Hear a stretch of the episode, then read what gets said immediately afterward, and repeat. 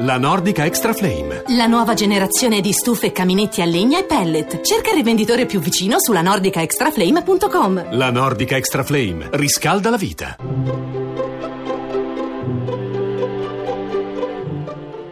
Il pensiero del giorno.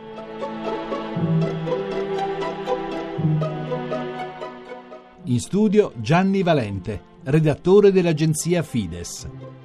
Se un bambino uscisse dal ventre di sua madre con la consapevolezza e la capacità di sguardo di una persona grande, il primo sentimento che proverebbe sarebbe lo stupore davanti alla presenza delle cose, di tutte le cose.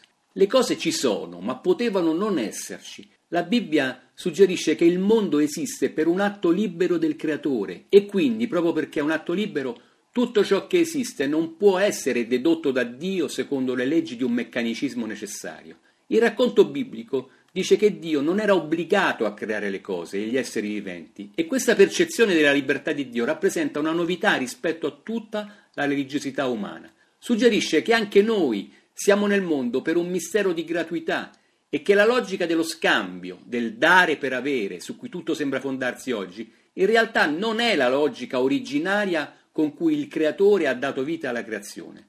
Per tutto questo, come dice il filosofo ebreo Abraham Joshua Heschel, dovremmo sempre riconoscere che la nostra stessa esistenza non scaturisce come frutto della mia volontà di esistere. Essere, scrive Heschel, è obbedienza, è una risposta. Tu sei viene prima di io sono. Io sono perché sono chiamato ad essere. Ecco, stare alle cose come a un dato che ci viene da fuori, che non dipende ultimamente da noi, è comunque un criterio che aiuta almeno a ad essere e a rimanere sani, a non avvilupparci nel groviglio dei nostri pensieri.